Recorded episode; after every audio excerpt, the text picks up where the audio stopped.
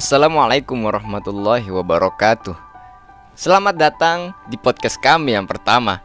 Kami hadir untuk menemani minggu Anda dengan segudang kisah dari kisah-kisah orang soleh terdahulu yang dapat menginspirasi kita semua. Sehingga kita mendapatkan suatu pembelajaran dari kisah tersebut. Kisah yang pertama ini akan kita awali dengan kisah yang berjudul Sang Imam.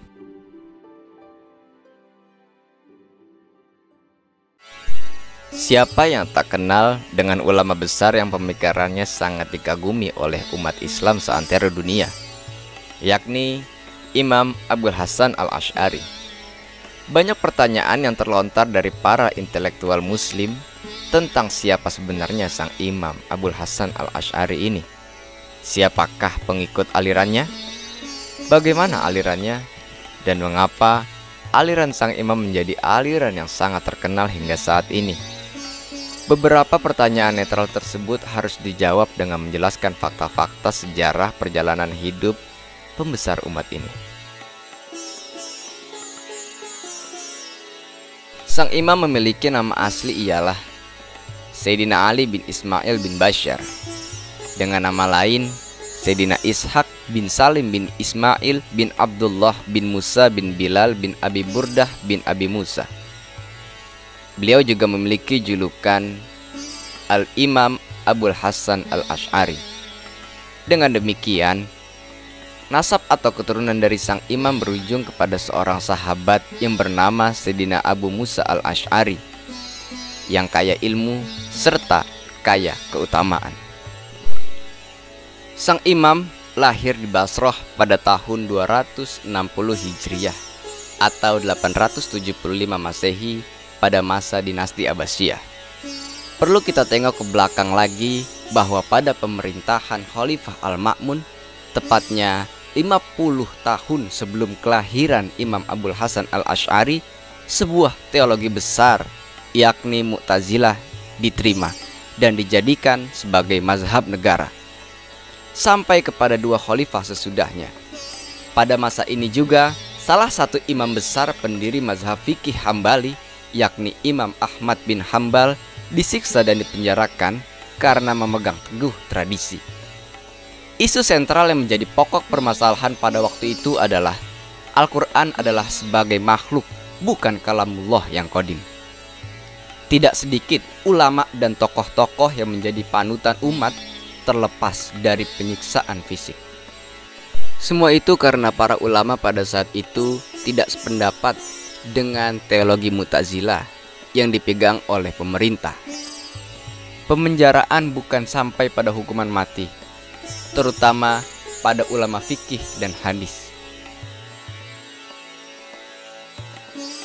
Pada masa pemerintahan Khalifah Al-Mutawakkil pada tahun 848 Masehi, pemakaian mazhab teologi Mu'tazilah ini dibatalkan dari mazhab resmi negara pada akhir abad ketiga Hijriah inilah muncul dua tokoh yang menonjol, yaitu sang Imam Abdul Hasan Al-Ash'ari dan Abu Mansur Al-Maturidi.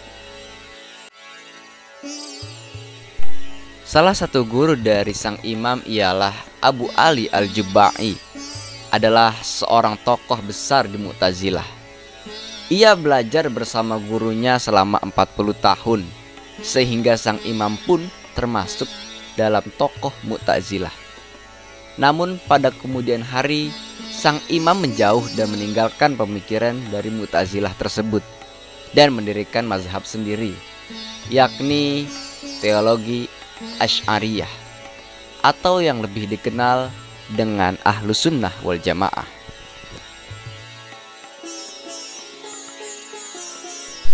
Dari uraian tersebut, maka muncul suatu pertanyaan penting yang patut untuk kita bahas, yakni mengapa sang imam menjauh dan meninggalkan pemikiran dari Mu'tazilah serta mendirikan mazhab baru. Di antara faktor yang menyebabkan sang imam keluar dari Mu'tazilah didasari ketidakpuasan terhadap jawaban gurunya Al-Jubai dalam menjawab pertanyaannya tentang keadilan Tuhan yang hanya dijawab dengan menggunakan batas-batas rasional akal. Salah satu dialog yang menjadikan sang imam kecewa adalah dialog tentang nasib seseorang anak dan seorang dewasa yang sama-sama masuk surga karena imannya ketika meninggal. Dalam pandangan kelompok Mutazilah bahwa sesuai dengan keadilan Tuhan, orang dewasa akan menempati surga yang lebih tinggi dibandingkan dengan anak kecil. Hal ini didasari karena orang dewasa sudah memiliki amal kebaikan. Namun sang imam tidak puas dengan jawaban gurunya Al-Jubai. Kemudian menimpalinya sebuah pertanyaan lagi. Kenapa si anak tidak diberi umur panjang supaya bisa melakukan amal soleh? Al-Jubai kemudian menjawab, Tuhan tahu jika si anak dibiarkan tumbuh dewasa, dia akan menjadi anak yang durhaka Padahal Tuhan harus berbuat terbaik untuk ciptaannya. Lalu sang imam menimpali Al-Jubai dengan pertanyaan kembali. Bagaimana jika orang-orang yang telah dijebloskan di neraka berteriak dan menuntut? Mengapa mereka tidak dimatikan saja sejak kecil? Sehingga tidak menjadi orang yang durhaka dan masuk neraka. Jubai pun terdiam dan tidak bisa menjawabnya. Faktor lain yang melatar belakangi sang imam keluar dari kelompok Mu'tazilah adalah mendapatkan petunjuk dari Rasulullah Shallallahu Alaihi Wasallam supaya meninggalkan teologi rasionalistik ini dan kembali kepada paham ahlu sunnah wal jamaah. Setelah mimpi bertemu Rasulullah, sang imam berdiam diri selama 15 hari di rumah. Kemudian keluar menuju masjid di Basrah untuk mengumumkan bahwa dirinya telah keluar dari kelompok Mutazilah di depan publik dan menyatakan, "Wahai masyarakat, barang siapa yang mengenal aku, sungguh dia mengenalku. Barang siapa yang tidak mengenalku, maka aku mengenal diri sendiri. Aku adalah Fulan bin Fulan."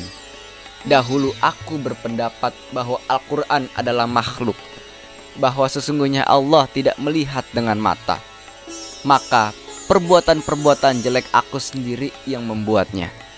Aku bertaubat, bertaubat dan mencabut paham-paham mutazilah dan keluar daripadanya. Pada akhirnya sang imam memiliki teologi baru yaitu teologi Asy'ariyah. Sang imam hidup sangat sederhana Hidupnya sekedar memenuhi kebutuhan. Bahkan tak jarang beliau makan sisa makanan yang diberikan oleh sang kakek. Biaya hidupnya dalam setahun adalah 17 dirham. Dan perlu kita ketahui bahwa jumlah sebanyak itu hanya sekedar cukup pada zaman itu. Dalam hal beribadah kepada Allah Subhanahu wa taala, sang imam dikenal sangat rajin menunaikan sholat malam dalam 20 tahun, beliau biasa sholat subuh dengan wudhu sholat isya. Uniknya lagi, beliau juga sering beribadah di belakang orang banyak karena khawatir merasa ria. Beliau tidak pernah menceritakan kesungguhannya dalam beribadah kepada siapa pun. Sang imam dikenal sangat warok, bertakwa, sangat pemalu, selalu menundukkan pandangan dari perkara-perkara yang diharamkan oleh Allah dan giat mempersiapkan akhirat untuk menghadap kepadanya.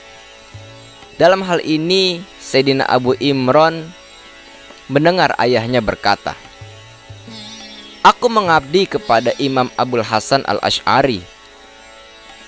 Aku mengabdi kepada Imam Abdul Hasan al-Ash'ari di Basrah selama beberapa tahun. Aku bergaul bersamanya sewaktu di Baghdad sampai beliau wafat. Aku belum pernah melihat orang yang lebih warok, yang lebih bagus menjaga pandangannya, yang paling pemalu dalam urusan dunia, yang paling giat dalam urusan akhirat, kecuali beliau, sang imam.